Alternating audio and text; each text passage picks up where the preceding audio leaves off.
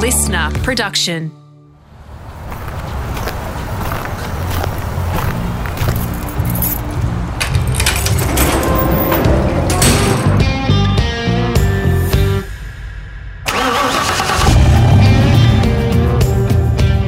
G'day, it's Rusty here, all set for part two of my podcast with Mr. Motocross legend Jeff Leisk.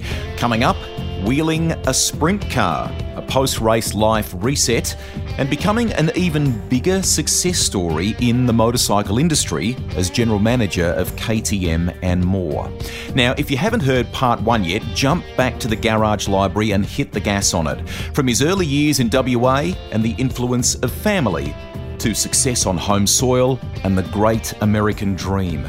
We begin part two by talking about a busy 1988 season, which included a memorable 500cc World Championship race win at the American Hollister GP and racing in Europe.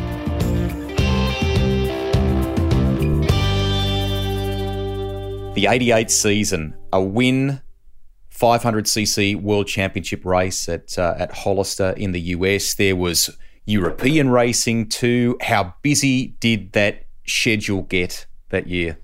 The US is always busy. You know, it's it's a big it's a big schedule, not only from a racing point of view, but the Americans like to test a lot. So you know, you'd be on the East Coast racing, get back to California either on a if it's a Supercross, you get back on the Sunday, and they want you at the test track on Monday and Tuesday, and maybe you train a bit more, and then on Thursday, and then you fly off to the next race. You know, so it's it's it's busy, it's intense. Um, it's it's a grind, you know. There's a lot of races that, that you that you run in the US, you know, and obviously, you know, entwined in that season was the US Grand Prix at Hollister, and I remember that we we were able to get up to Mammoth Mountain and do some preparation before that race, which which was really nice. It was a really nice place to kind of do some prep, and we had some good training runs and.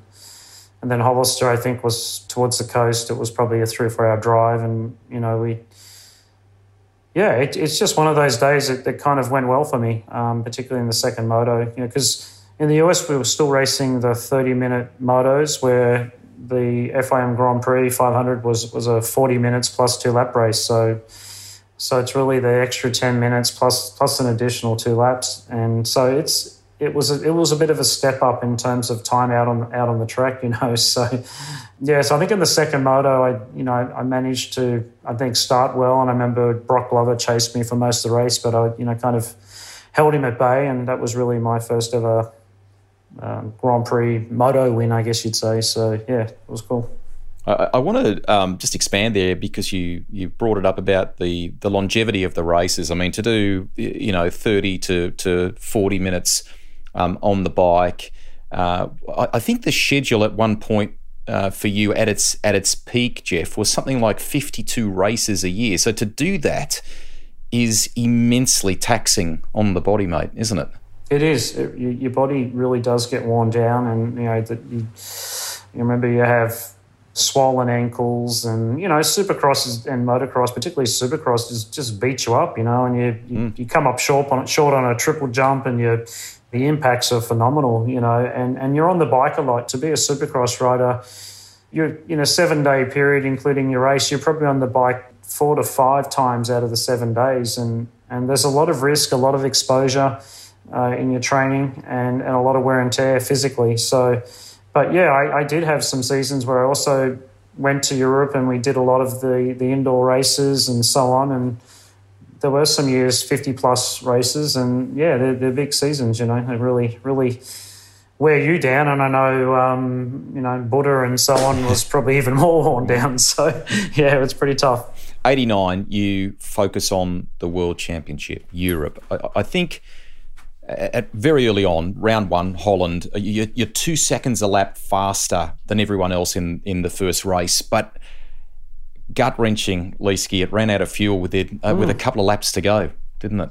Yeah, I probably only needed to be a second a lap faster. That probably would have been smarter. so, yeah, look, we got that wrong, that one wrong, you know, um, and you know all of all of the the testing we did, and you know, we obviously did fuel consumption runs, and we, yeah, the tracks were just slower, rougher.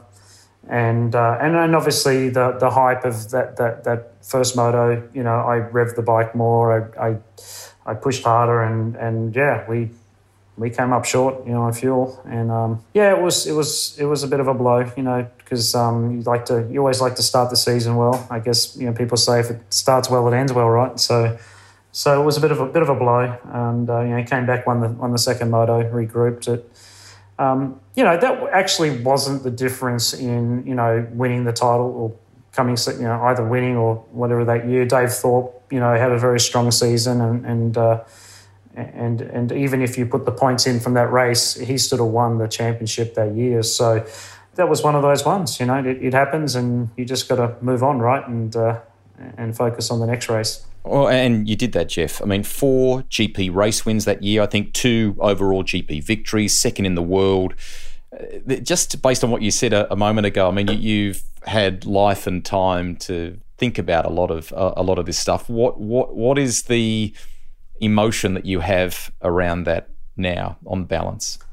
I always feel like you know I left I, you know I left a bit on the table. I I, I think that yeah you, you, know if if you're not winning, you want to you look back and you go well why didn't I you know why why didn't I win and and I think there's there are some regrets you know and there's some things that you thought you could have done better. So that's how I think about it, you know. So yeah. The, the, the, training regime was unbelievable, though, Jeff. So so maybe you're being a little hard on yourself here. What what could you possibly what, did you leave on the table? Um, look, I just think there's you know there's times where you probably should be more focused or dedicated on on your sport, and um, yeah, I I just felt like sometimes you know I just didn't possibly have my training you know where it, where it needed to be and things like that. So, but yeah, that's that's that's what it was. You know, you have to accept that that's that's what you did then, and uh, and as you move through life, you you try to learn from those those situations. You know. Later on, you became a, a you know a team manager and and very successful in business. Did some of the lessons in that filter through to helping others? Then, Jeff, has you know your lesson that you've just talked about. I'm not a believer in regret, and I often say that in the podcast because there's something positive that comes out of it, right? So, but but was has that helped others that have been under your wing along the way? Do you? Yeah, think? I think so. You know, I think I use I use that to to motivate myself to hopefully be successful in other endeavors in, in life and yeah so it was like a progression for me you know once i finished racing i you know, I had a little bit of time away from bikes to kind of recharge my batteries, and then the, the KTM opportunity came about. And, um, yeah, it was something I, I, was always interested in, you know, to, to run a team in Australia and, and kind of build that up. And, and, and yes, absolutely, you know, that, that, uh, um, those learnings come into play. And yeah, so, you know, we had a, a couple of good years with, with running a team. And then the next step was really business. And that was always something I was always interested in as well. Let's just focus on a couple more to finish your own two wheel racing chapter, Jeff. Firstly, uh, Greg Murphy's done a, a, a, beautiful little package that sums up your career that people can find on on YouTube. He voiced it, and and in it he reminds us, um, thankfully, about the fact that you won the famed Paris Bercy Supercross that same that same year. I think it was '89 too, mate. It was an epic finish as well, wasn't it? That that one must be a, a very special one. Yeah, it was. It was um, you know the Paris events. Uh, actually, it's it's still still running to this day, um, and I think uh, Chad Reed was the first Aussie to kind of win because uh, I think it generally runs over four nights. So he was the first one to kind of win win the overall, but I was the first one to you know, obviously Aussie to win a night and uh, yeah, you know, they're, they're great events, a lot of showmanship, and, you know, they always had a good rider, strong rider lineup, and uh, all the top Americans always participated in that event. And I think the particular year I won it, you know, I had a really close battle with Ricky Johnson, and I think it was it was pretty close across the finish line. So, yeah, that, that was a that was a bit of a highlight. I really enjoyed uh, winning winning that event. 1990 was a bit of a, a frustrating season for you, and you'd ultimately call time on on your racing, and you'd finish in front of your home crowd in WA, which I think is really cool. In the same way, you just look back on on life and life's learnings, Jeff. Did you stop too soon? Is that is that something that you've thought about since, or were you were you happy to to call that the finish line at that point? Yeah, I mean that one there, I I, I don't really no no regrets on that one. I, I think. Um, you know, racing is such a tough a tough sport. You know, particularly motocross. Um, if if you're not fully invested in it mentally, spiritually, um, it's probably the last thing you want to do. Um, when it's all good and then the spirit's good and the motivation's there, then then maybe that's the only thing you want to do because it's such a thrilling, enthralling uh, sport. So yeah, I think for me the time was right. You know, I really do. I, I really believe that. I mean, I, I could have yeah absolutely persevered, but I'm not sure whether that was right for me. You know, um, individually. Um, so yeah, and then really that then opened some some other doors for me, and, and you know the other some other things that I was thinking of doing. So, were the bikes tools for the athlete, or were they things that you developed an attachment to? And was there one that you look back on in that whole period and you go, man, that that bike, that weekend, uh, you know, whatever it was, preparation from you and Buddha or whatever it may have been, is, is there a special one that you've got a soft spot for? I, I don't really have a massive attachment to the bikes that I rode. You know, I'm not a Mm-hmm. I'm not a collector. Anyone that knows me knows there's you know there's not a trophy displayed in my house. No, I gave away all my helmets and my riding gear, and I'm just not that type of person. You know, it's not to say that I uh, I don't uh, have great memories and and and love the fact that I was able to do what I did, but it's just not who I am, and I don't need to walk around and look at a trophy on the wall or some of my old riding memorabilia. So I, you know, I don't have old bikes. In fact, I bought I bought an, an '84 Honda a while back as a bit of a project to to sort of uh, you know get a toe in the water with some of the old stuff. But um, I, I, guess if there was a bike, it's probably the 500cc, you know, the CR Honda, and I guess you know through the years and 83, 84, 85, I did a bit of you know a bit of development work with Honda on those bikes. So this probably why you know I do have some pretty good memories about those bikes, and they were particularly the I think it was the 85 when they kind of had the water cooled bike. It was it was uh, a bit of a game changer. So yeah, I think that's probably the bike that I I have the best memories of. Just quickly, did you resto that bike that you've bought, or is it a work in progress? It's a work in progress, Rusty. It's in a thousand pieces. In my, my I'm, I'm, pretty good at pulling things apart. I'm not sure about putting them back together, but uh, yeah. You said a minute ago you had a bit of time away from from two wheels. In that period, Jeff, I think you went and worked as a plumber you may have even tried your hand at emu farming. I mean, this could not be further removed from the dizzy heights of the World Championship. How was that? Yeah, well, I, I did take a year off, you know, after race, after those all those years being on the road racing, and my dad came around my house one day and he said, "I think it's about time you did you did something." So,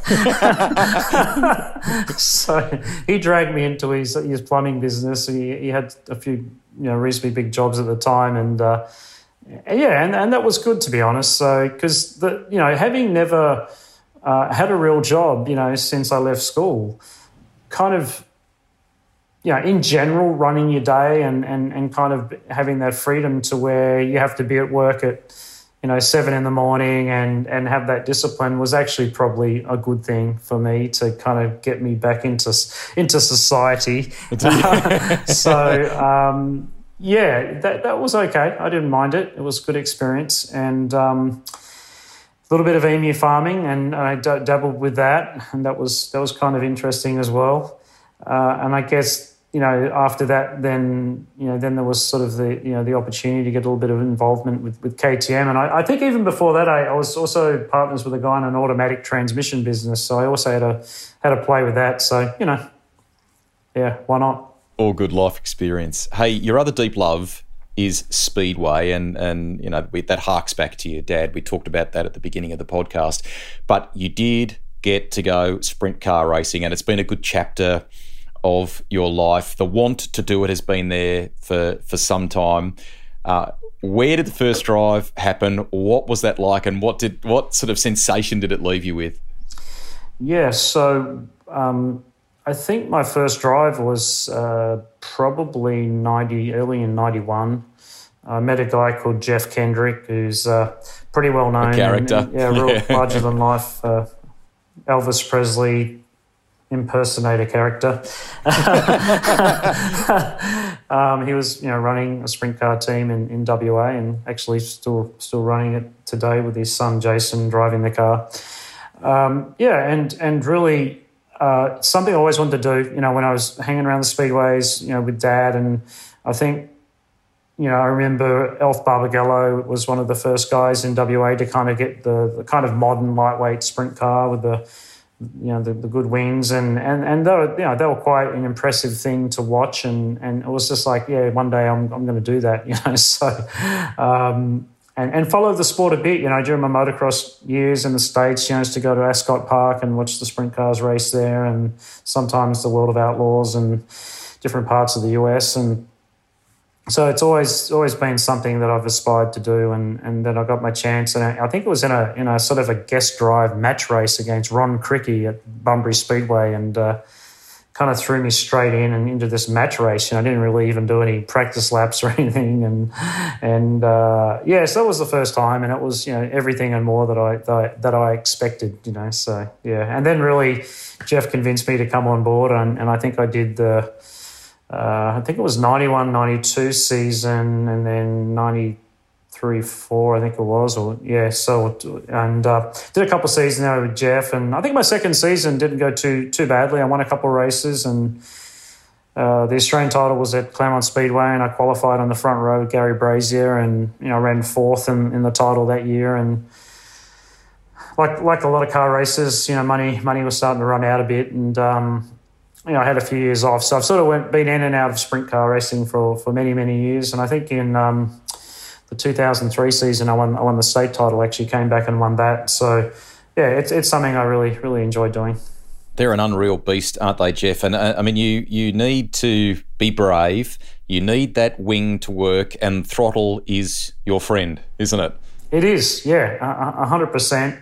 It's another intense sport, you know, a bit like motocross is is really intense and it takes a lot of commitment. You know, there's times when you know you've seen them rusty, you've done a bit of running yourself, when you're, you know, you might be driving just a few inches from the wall on corner entry, and and really, you know, you have to be committed, right? You you lift that throttle one little bit, and you know you're in the wall. So it's uh, it's one of those sports, you know, um, and there's a lot of characters around the sport as well, and. Uh, uh, it's something that I, I still enjoy watching today. You know, I'm still a fan some good friendships for you around this period. I mean, you've, you've mentioned Jeff there before. Another one in in Alan McCarthy, the WA Smash repairer.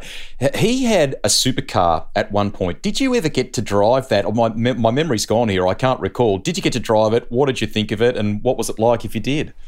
Well, I never got to drive Macca's um, supercar, but um, just going back, it must have been four or five years ago.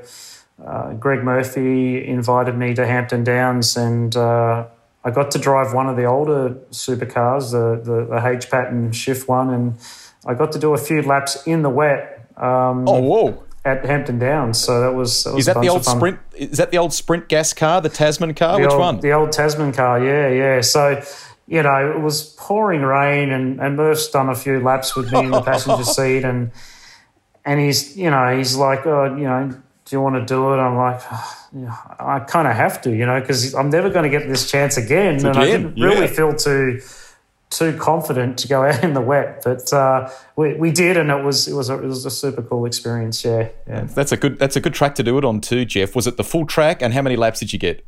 It was the full tr- track, and I think I got sort of ten or more laps. You know, so um, yeah, that was that was cool. Yeah, it was really good. Great experience. Any other race cars before we move on to your, your business chapter? Uh, for example, did you drive speed cars, midgets at all, anything along those lines? Um, I've I've driven a midget, never really raced one. Um, I did a, I did a little bit of Formula Ford, so I did race up at Barbagallo.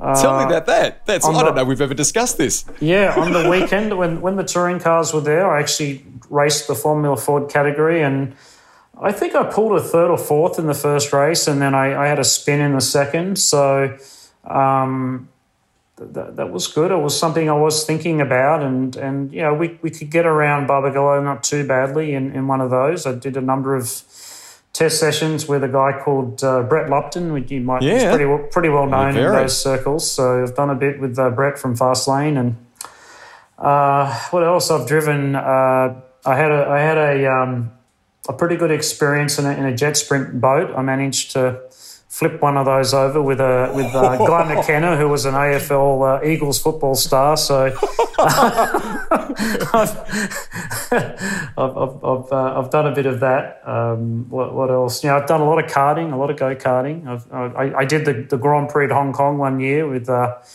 I think Joost, uh, is it Joost? Yeah, Joost Verstappen was racing, yeah. and Jan Magnussen, and uh, I, I, did that, I did that for a while. So you know, I've I've, I've dabbled in quite a few different uh, forms of, of motorsport.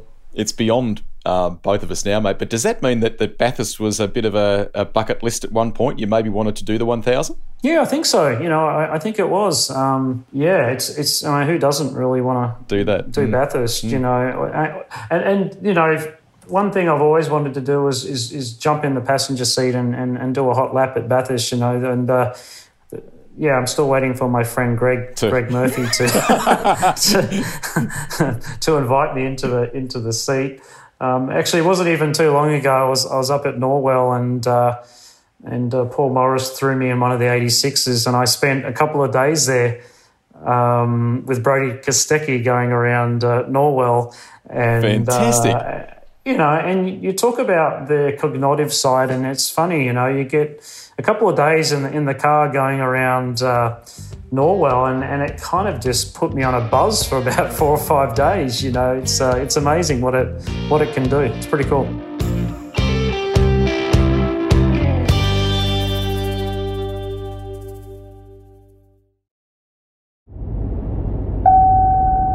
Want to hear an original, funny joke I definitely didn't get off the internet? Why did the chicken cross the motocross track? to get to the roost. Ha, ha, ha. Insert laugh track here. Team manager roles for you start somewhere in the early 90s. What was the genesis for that, and, and how different uh, or, or, difficult was that transition? Was it difficult for you, Jeff? Was it maybe natural? Um, yeah, it was. Uh, I think it was. It was. It was reasonably natural. You know, I think just purely because of my background, my experience, you know. But but the, the, the piece that's difficult, obviously, is managing people. You know, that's and that's something you, that that racing is really difficult when it comes to managing people. And we we we hear the rumors all the time. We hear that in the teams there's backstabbing. There's you know there's there's there's always relationship issues that are kind of possibly at a more more inflamed, intense level in the world of, of motorsport because of its its high pressure nature, you know. And so, so one thing that that you know, I think the technical side and and, and knowing the bikes and, and and racing and racecraft are all the things that I I had really well handled. Um, but managing young riders, managing their parents, managing their girlfriends, you know, that they're all the bits that are, that that took some learning. You know, um, yeah, that's that's the hard part. You've had quite the ride, Jeff. It's been uh, amazing. What you have achieved in business was, as Lee Diffey said to me this morning, was as good, arguably even better than than what you perhaps achieved um, in a competitive sense. Uh, what did Bronte Howson, a, a, you know very successful guy in the automotive business, what did he did he see in you? How did that connection come about? How did the path into business begin for you?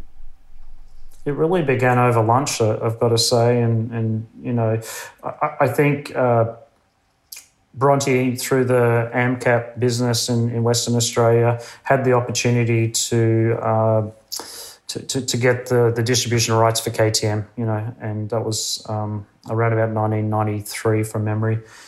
Uh, and I guess you know we had a relationship through Sprint Car Racing. Actually, he, AMCAP was a sponsor of uh, Jeff Kendrick's Sprint Cars, and so I'd met Bronte before. And I guess when the opportunity to take on KTM came about, you know, he he obviously thought of me. You know, he he thought maybe maybe there's something we can do with this guy. He's only a couple of years out of his out of you know racing in Grand Prix and maybe we can uh, we can resurrect his enthusiasm for motorcycles. You know, so so really that's where it all started, and and um, I really just came on board initially to endorse the brand. Um, you know, not really in a business sense, although.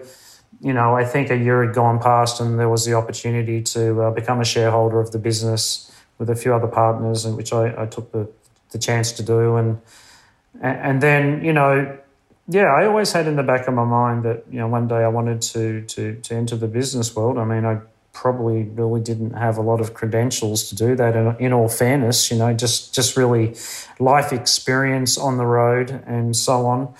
Um, so I didn't really have the credentials uh, to, to do it, but um, I had an opportunity in, in uh, 1999 to, to sort of step into the business from a sales perspective. I'd sort of finished up the, the, the running the race teams and and uh, and that's really where it, where it started, you know. And I, and I guess um, uh, Bronte was a was a good a good mentor and and and, uh, and supportive, and I was able to. Uh, they they afforded me the opportunity to to learn on the job, I guess you'd say. What an incredible career, Jeff! What followed was more than twenty years. Um, you know, KTM uh, was was the focal, but there was you know Husaberg in there, later Husqvarna. The, the synergies from the racing that you talked about, the university, uh, uh, the school of motor racing, how much did that help in a in a managerial sense? Because as we've reflected um, earlier in terms of your your personality, your style, you've got this great leadership way about you. You you're not afraid to roll the sleeves up and get amongst it. You put people in places uh, that, that you trust.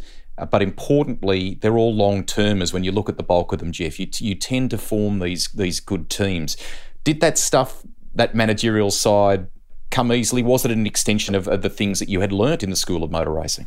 It, it didn't come easily. Uh, I, I believe it definitely took some time, but you know, you start to realize I mean, I think when you're when you're a racer, you have a certain element of selfishness, you know, about you, and and you have this huge blind spot, really, you know, sometimes, and at least I did, I think, in, in when I was racing, uh, this this real extreme selfishness that, that everything it's always about you, you know, everything's about but you. But you, you do actually, as an athlete, need to be like that. You actually need yeah, that. Yeah, to some extent, mm. you do. No, no, you definitely need to have some of the, those qualities, absolutely, but if you carry that into you know the business world or into a, larger sort of team environment, you, you suddenly realize that that probably doesn't serve you very well, um, or serve anyone very well for that matter. So, so that was really something that I, I really had to kind of learn, and and and then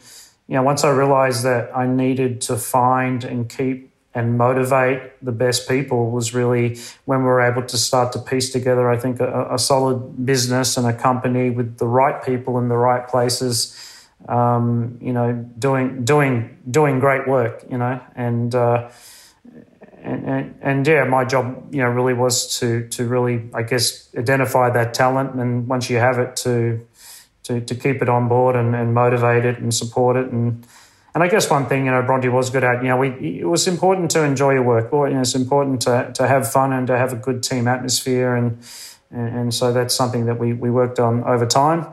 And uh, I guess the finer art of business uh, is, is something that, that, that, that, that takes a while, you know. But I mean, one thing that I found, particularly in the motorcycle industry, was um, having been involved in riding bikes from from the very very beginning. And it's something we spoke about before is that you you know what the the impulse triggers are for for somebody that that wants to buy a bike right? You you you know what they're looking for. Yeah, you, you, know, you, you play you play on the kids if it's the kids that ultimately yeah. so that mum and dad end up having to and things like that, isn't it? You know, Addic- addiction addiction is a very important part of, of so true, so true. of uh, growing. Mm. You know, midi midi midi cycles are made to to addict people to, to, to, kids to addict kids to motorcycles. You know, yeah. that's that's what they're made for. Yeah it's the sum of many parts, right? Business, but racing's always been important to you and and to the brand for that matter. You, you were determined uh, uh, along the way here to be more successful in endurance competition, events like Finke, And when you look at the record that has followed Jeff with, you know, particularly at, at, at Finke, you know, Ben Grabham, Toby Price, David Walsh in, in recent time, you were able to really tick that box, weren't you? Yeah, we were. I mean, that was um, uh, you know, to be honest, I wasn't really interested in Finke for a long time, and a, a really good friend of mine, Colin Ross, took me up there one year to to watch the race, and he says, "Look, you know, Jeff, you need to have a look at this stuff." And didn't you race it once? I did race it once. Yeah, I did. I yeah. Oh yeah, I didn't finish it, but I but I, I raced it and, it and it scared the shit out of me to be honest. You know? never to return again. Maybe that's why I just never went back for so many years. So you know, Colin took me up there, and, and I remember standing on the side of the track and and you know I was obviously you know heading up KTM, and and I think you know in the first twenty bikes, I, I don't even think there was one KTM, and I and I you know, the, the, the competitiveness in me and the racer in me, my blood was starting to boil. And I thought, shit, you know, that, you know, we've got to come back here and, and, and, and compete and try and win this thing and, and, and try to grow the, the you know, um, our brand share of the market up there. And, you know, we definitely had a few pretty good failures in the first few years, but we, we figured it out, you know, and together with Colin, we, we formed a good team and, and, and made some good strategies and, and and you know, in the end, you know, I think developed a very successful formula for for that race, and I, I really do enjoy the longer races, like you said, and I like the the pit stops, the, the strategy, and um, yeah, and and obviously winning. That's actually pretty good too. It's not uncommon to see you in the middle of Finke somewhere, ready for refueling with the the crew. Is it? You love that? Yeah, I do like it. I, I, think it's fun, you know, when the riders come in. A lot of times I'd be sort of pretty much in the rider's face, relaying a little bit of information, helping them change their goggles, handing over the gel pack. And it's really a, a time that's really interesting, actually, particularly if you're, let's say, on the second fuel stop when you're heading down to Finke. So, you know, about 160 Ks into the race is you know the track starting to get rougher. And you really get to have a good look in the eyes of the rider and see what their demeanor is. And um, just about every other rider other than Toby Price is quite flustered at that point in time. So it's it's it's it's really yeah it's really cool really fun. We always prided ourselves on doing the fastest pit stops but also having pit areas that were ready for anything. And and that really occurred early on, the first year that Toby rode Finke and his teammate was Ben Grabham, and we were sort of sitting down there at the 160k mark on day one, you know, waiting for one of the bikes to come through for a fuel stop. And our eyes kind of opened up like dinner plates when we realized that we've got Toby and Ben who have been racing side by side for 160 kilometers, and we couldn't favor one over the other for a fuel stop. But unfortunately, we were only prepared for one rider. So it was a bit like a double stack, just about. And um, from that day onwards, you know, we were always ready to refill two at once. Um, so yeah, you know, think Finke's was was. Uh, uh, amazing, and the way that the race has developed and grown, and and I can only imagine, you know, in, you know, in the next coming years, you know, that race is uh, is going to be incredibly popular. Absolutely. For people that are listening to the podcast that don't know, it is Australia's iconic desert race. Our answer, if you will. It's not the same, but it's our answer to, to Baja in some ways. And it begins in Alice Springs on the June long weekend on the Sunday. They go down to a little settlement called Aputula, more than 200 kilometres away. They get to repair the bikes overnight and they come back and do it all again. And they use a service road that runs beside the old Ghan railway line. And it is an amazing, an amazing race. You must go and see it at some point. Um, if you get the chance to. You brought you brought up the other Rossi before, your good friend Colin Ross, significant cattle station interests in in Australia. Is there a joining of the dots here, Jeff, in uh, you and he and and perhaps helping Toby Price early on, who's gone on to do some remarkable things in relation to winning Dakar and so on on the international scene? Yeah, I mean, we sort of came across uh, Toby. Uh, I'm, I'm, sorry, I can't quite remember the year, but we were looking for riders for our enduro team at the time, and Toby was doing a really good job on a, on a Kawasaki. And I remember um, Brad Williscroft was our team manager at the time, and you know, I just remember saying to him one day, "Hey, go go get Toby. We need you know whatever it takes, get get him on board." And and uh, Toby came on board, and and he you know he was successful you know right from the beginning, and I think particularly you know with the KTM product, he was really able to exploit his talent and I think after a, a, season of enduro, you know, he, he, expressed interest to go up to Finke and, and do that event. And, and and he was a winner in his you know first time out at, at Finke, which is pretty amazing. Um, we're proud to have played a part in, in I guess the the early stages of Toby's career. We were able to hopefully give him equipment for him to show his talent, and and I think as we spoke before, also introduce him to some people that were able to take his career further. So he became known to Alex Doringer, who was the KTM rally team manager on a, on a global level, who um, gave him his first opportunity at, at Dakar. Um, so Toby is a, a unique character.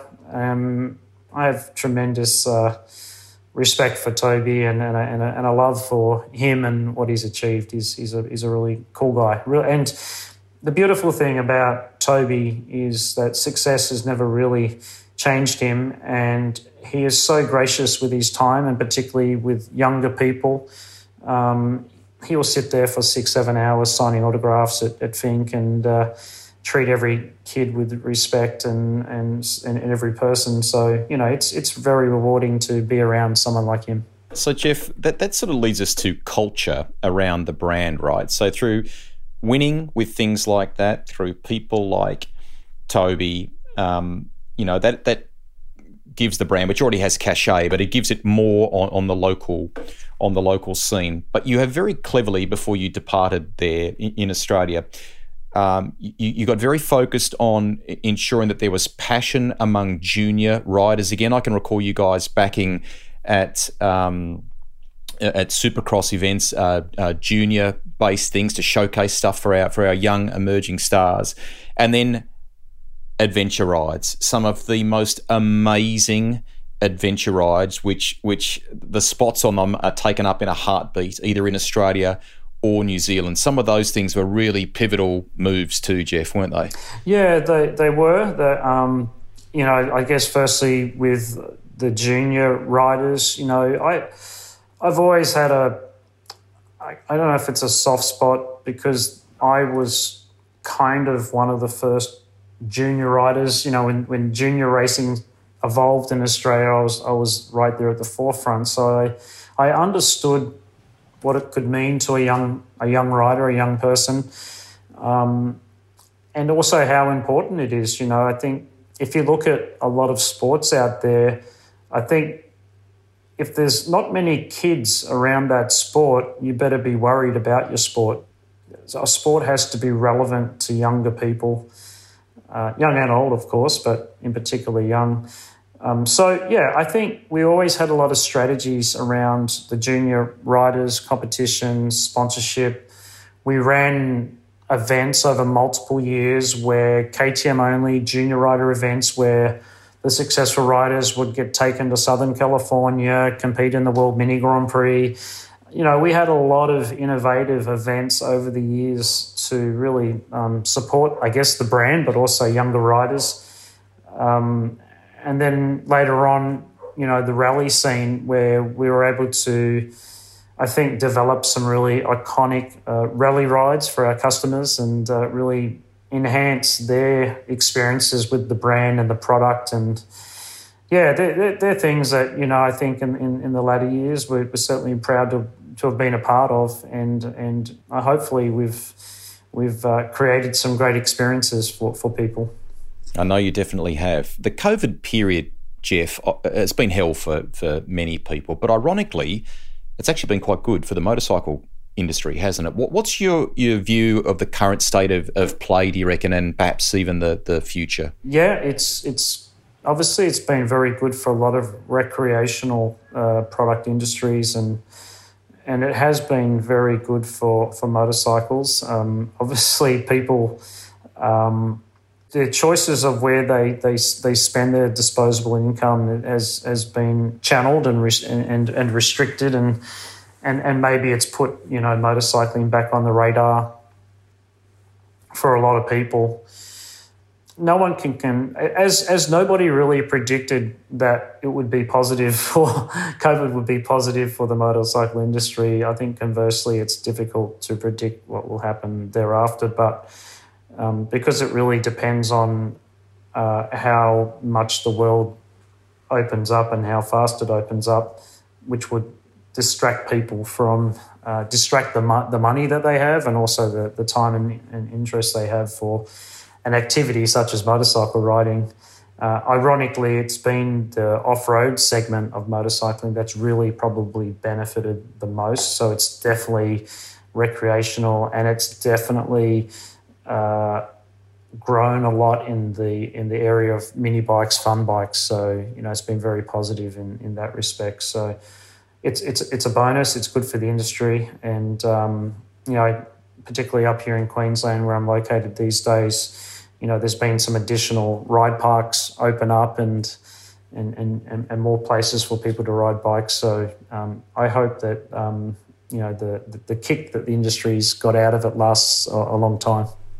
So do I. Electric is clearly the next big thing in an automotive sense, Jeff. Just you know, what about your thoughts from a two wheel standpoint? I mean, in the past decade, KTM and the and the factory there in in Mattighofen in, in Austria did some amazing things around two stroke development and for old school types like me that was that was great you you still you know love the the sound and, and smell of the thing that you grew up around but what what do you think short and long term the landscape will will look like? Uh, electric possibly more in a commuter sense but can you see the adventure stuff we've just been talking about still having a combustion engine or will that change? The adventure segment is probably the only one where I think uh, it's hard to say you know it's really going to come down to to what sort of range is, is possible, and then obviously the recharge time on, on that range. Because uh, I guess an adventure bike generally has a range of 300 to 400 kilometers. Um, so, yeah, that may be at the moment a, a difficult challenge when it comes to electric, but um, I do feel like electric does it does have a place in motocross in particular. Um, KTM already has a, a kid's electric mini that's performs really really well. Recently, actually, I just took uh, uh possession of a KTM Freeride electric, and uh, and that's a phenomenal bike um, to ride. It's just amazing. It's easy to ride. It's uh, no gears, of course, no clutch. So you know my wife jumped on it. She's not a bike rider, and she jumped on it last weekend and was able to ride that bike and, and come back with a huge smile. So that's fun. So so electric can make motorcycling much more accessible to people. So I think it has a place. And then you know when it comes to motocross, which is more short course and, and intense, I I think there's some pretty good stuff going on out there, and I. I wouldn't be surprised to, to, to see electric race bikes out there soon. Phenomenal tenure with the KTM family, Jeff, over more than 20 years. Was it the right time to step away? You did it on your terms in, in 2020, I think it was. How hard was that decision and what made you arrive at it? Um, yeah, I think you get to a point where you feel like you're kind of repeating some of the things you've done before, and and really for me, um, I guess it just it just felt right. You know, it, it, it, I think we, we, we, we achieved most of the things we wanted to, and it was time to step away, uh, take a break, take a breather. And, and, like any business, you know, really at the end of the day, you know, particularly with KTM, it's a it's a it's become a large business, and and really, you know, you're just the custodian. You're just there steering the ship, you know, until someone else comes along and, and steers it. So, so I, you know, I had my run. I had I had I had fun. Um, you know, we had some good achievements along the way, and it was really time to step away and take a break and, and really look at what else is going on out there. And uh, so, yeah, who knows what you know ultimately what the what the future would bring. So you're a grandfather now. I can't imagine that. Proud family man. I know that very much. What's on the on the the work radar at the moment for you? The work rate, radar? Well, I'm currently working for the Motorcycle Holdings uh, Group, just on a part-time basis, uh, you know, helping them grow their business. So, um, with all areas of growth, whether it be acquisitions or developing existing sites and so on. So, yeah, I'm enjoying uh, doing a bit of work there. Um, but it's nice now to have the extra time with family. My daughter's 13 and 15, and I've got my boys back in Perth. And uh, yes, I am a grandfather, and uh, one time over and, and not far off uh, having having a second grandchild. So so yeah, it's nice to be able to have the time to uh, to catch up with, with family and, and friends. You know, I guess when you're heading up a, a business like KTM, um, they're still on a on a, a very steep growth path, and uh, there's not a lot of rest. so so it's it's nice just to slow down that little bit. Mate, it's been fabulous to catch up with you. I I, I love it. We've had some great. Um, experiences over the years that you've that you've helped with. The statute of limitations has probably passed on this one, but I won't mention names or motorcycle brands. But we would when we came to Barbagallo for the supercars in years gone by, or catch up with some friends.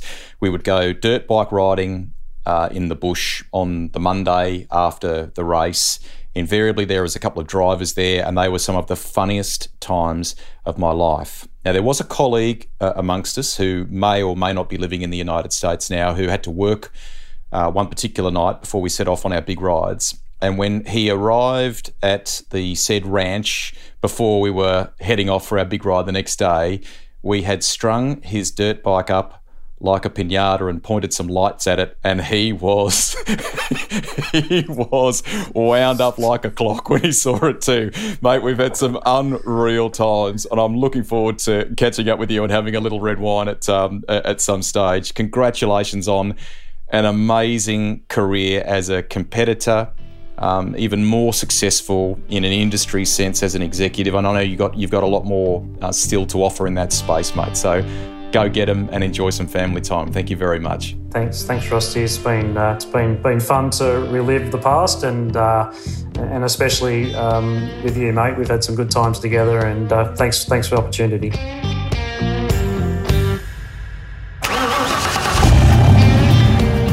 Rusty's Garage is written and presented by me, Greg Rust. Series producer and editor is Alex Mitchell. Audio production by Darcy Thompson.